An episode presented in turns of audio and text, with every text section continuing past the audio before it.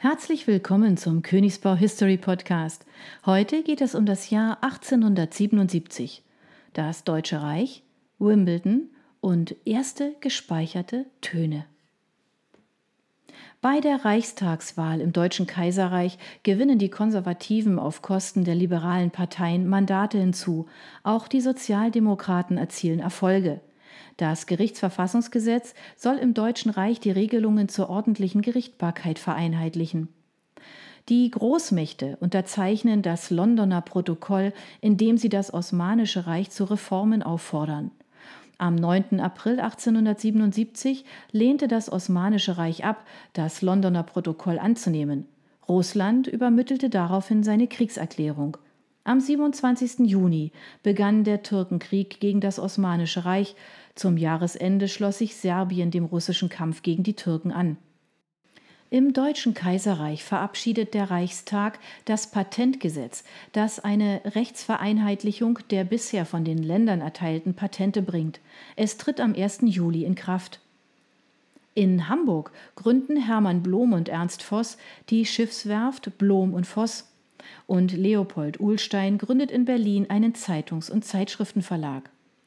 Die US-amerikanische Tageszeitung The Washington Post ist erstmals erhältlich und in Parma wird das Unternehmen Barilla gegründet.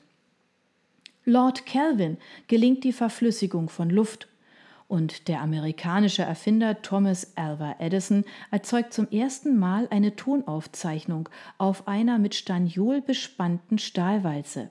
Edison kündigt den Phonographen an, ein Gerät zur Tonaufnahme und Wiedergabe. Eine Vorführung des Gerätes erfolgt am 29. November. Die Britin Anna Sewell veröffentlicht ihren Roman Black Beauty, die Autobiografie eines Pferdes, eines der bekanntesten Jugendbücher im 20. Jahrhundert. Das Ballett Schwanensee von Pjotr Iljitsch Tschaikowski erlebt am Moskauer Bolschoi-Theater seine Uraufführung. Da das Bolschoi-Ballett zu diesem Zeitpunkt noch nicht das Niveau hat, das Stück zu tanzen, werden die schwierigen Teile durch einfachere Musikstücke ersetzt und das Ballett fällt beim Publikum durch. Der Londoner Stadtteil Wimbledon verewigt seinen Namen in der Sportgeschichte.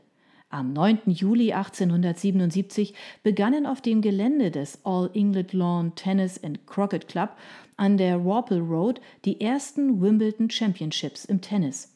Zunächst als Herren-Einzel organisiert, hatten sich 22 Teilnehmer gemeldet, die ein Startgeld von jeweils einer Guinea zu zahlen hatten. Die Sieger erhielten ein Preisgeld von 12 Guineas, dazu einen Silberpokal im Wert von 25 Guineas, den die Zeitschrift The Field gestiftet hatte. Dieses erste Wimbledon-Turnier gewann der englische Tennis- und Cricketspieler Spencer William Gore. Das war's in Kürze zum Jahr 1870 im Königsbau History Podcast. Auf Wiederhören. Bis nächste Woche. Wir freuen uns auf Sie.